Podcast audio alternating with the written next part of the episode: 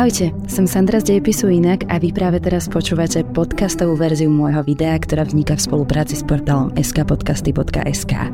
Prajem príjemnú zábavu a počúvanie.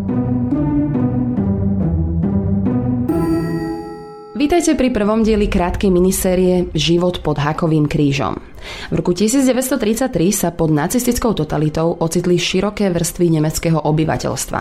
A skôr než sa dostaneme k ich každodenným životom a zistíme, aké to pre nich vlastne bolo, pre koho to bola nočná mora a pre koho sa naopak nič nezmenilo, musíme si prejsť jednotlivé faktory, ktoré mali na ich život silný vplyv. A v dnešnom videu sa zameriame na úplný základ, na samotné jadro režimu a tým bola ideológia národného socializmu.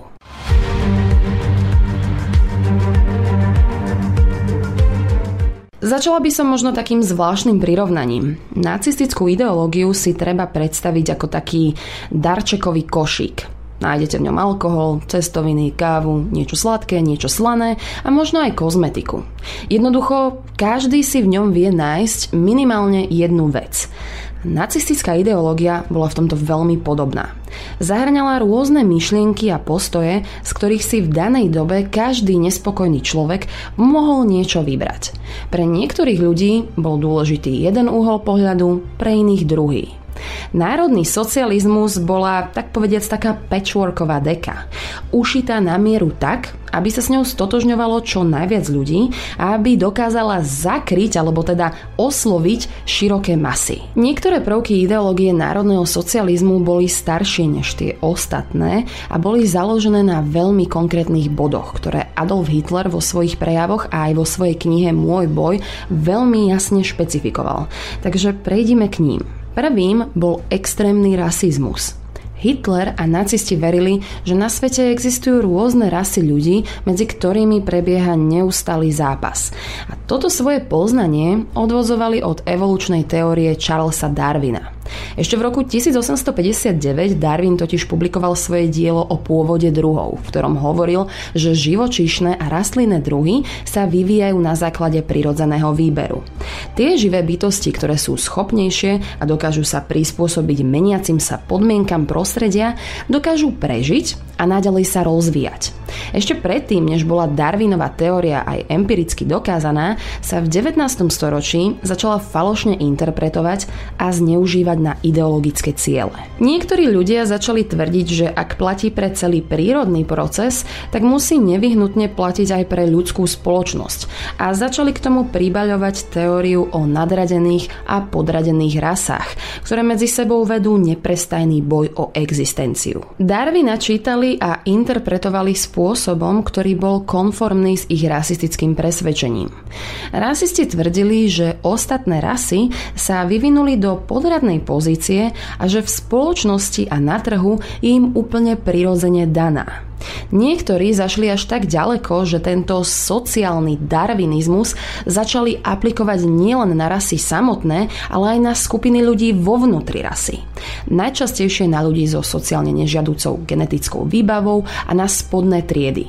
Snažili sa identifikovať kriminalitu, chudobu, psychické choroby a postihnutia a obnoviť ich prirodzený výber obmedzením reprodukcie ich génov. Medzi nich patrili aj nacisti, ktorí Darwinovú teóriu samozrejme úplne zneužili a ohli tak, aby podporovala ich pohľad na svet. Verili, že arijská rasa je jediná hodnotná a tvorivá rasa, tá hlavná a nadradená a jej nositeľmi sú samozrejme Nemci. Tí najsilnejší mali podľa Hitlerovho svetonázoru mať právo na podrobenie a zničenie všetkých ostatných rás. Nacistom išlo doslova o krv, o genetiku.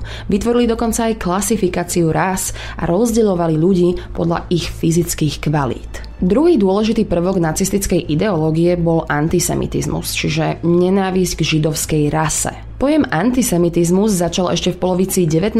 storočia popularizovať nemecký publicista Wilhelm Marr, ktorý bol ovplyvnený hnutím Burschenschaft, študentov, ktorí boli z výsledkov Viedenského kongresu frustrovaní a to z toho dôvodu, že sa nevytvoril jednotný štát zo všetkých území obývaných nemeckým ľudom. Požadovali napríklad od Židov, ale aj od iných menšín, aby sa vzdali všetkých znakov svojej etnicity a náboženskej odlišnosti a asimilovali sa do nemeckého národa. Már o niekoľko rokov neskôr však vo svojich dielach začal odmietať predpoklad asimilácie a podľa neho sa boj medzi Židmi a Nemcami musí vyriešiť víťazstvom jedného a konečnou smrťou druhého. Hitler sa k týmto myšlienkam samozrejme sprostredkovane dostával a sám označil judaizmus za úhlavného nepriateľa árijskej rasy. Židov definoval ako rasu, to je však nezmysel, pretože Židov spája náboženstvo alebo špecifická kultúra. Je to proste podobné, ako by sme dnes začali všetkých moslimov alebo katolíkov označovať za rasu. Nacisti si z údajnej židovskej rasy vytvorili svojho nepriateľa. A k tomu pridali tvrdenie, že aj napriek tomu, že sú Židia z biologického hľadiska podradní, chcú ovládnuť celý svet. A podľa tohto konceptu na to, aby boli schopní potlačiť Áricov, mali za každým vymýšľať prostriedky a mechanizmy, ktoré im s tým pomôžu. Napríklad marxizmus, liberalizmus, parlamentarizmus alebo aj demokraciu. Židia boli podľa nich vinní za Versajskú zmluvu, vinní za to, že Nemecko prehralo prvú svetovú vojnu a aj za svetovú hospodárskú krízu. Árici sa preto museli brániť proti sprísahaniu židovského sveta a zničiť ich raz a navždy. Tretím stavebným kameňom nacistickej ideológie bola veľkonemecká koncepcia Lebensraum, čo v preklade znamená životný priestor. K tomuto boju proti Židom pribudol aj boj proti zotročeným národom, pretože aby nemecký ľud mohol zvíťaziť, musel mať silnú mocenskú základňu. Hitler chcel vždy árijské germánsko-nemecké impérium, v ktorom by bolo dostatok priestoru na reprodukciu pre Nemcov. Preto žiadal, aby sa pre nich vytvoril životný priestor smerom na východ. Chcel dobiť všetko až po Ural a usídliť tam nemeckých farmárov. Pri tomto svojom pláne však nezabudol na to, že na týchto územiach už nejakí ľudia samozrejme žijú. Boli to Poliaci, Česi, Slováci, Rusi a mnoho ďalších nielen slovanských národov. Tých Hitler nazýval podľuďmi, ktorých treba buď zabiť, vysťahovať alebo zotročiť pre nemeckú nadradenú rasu. Nadradení Nemci mali podľa neho právo odoberať im tieto územia, pretože ak Nemci chceli vyhrať boj o prežitie so Židmi, potrebovali čo najviac pôdy na výrobu potravín a ťažbu prírodných zdrojov. Ďalší bod, ktorý bol základom nacistickej ideológie a priamo s týmito dvoma predchádzajúcimi súvisí, bol antikomunizmus.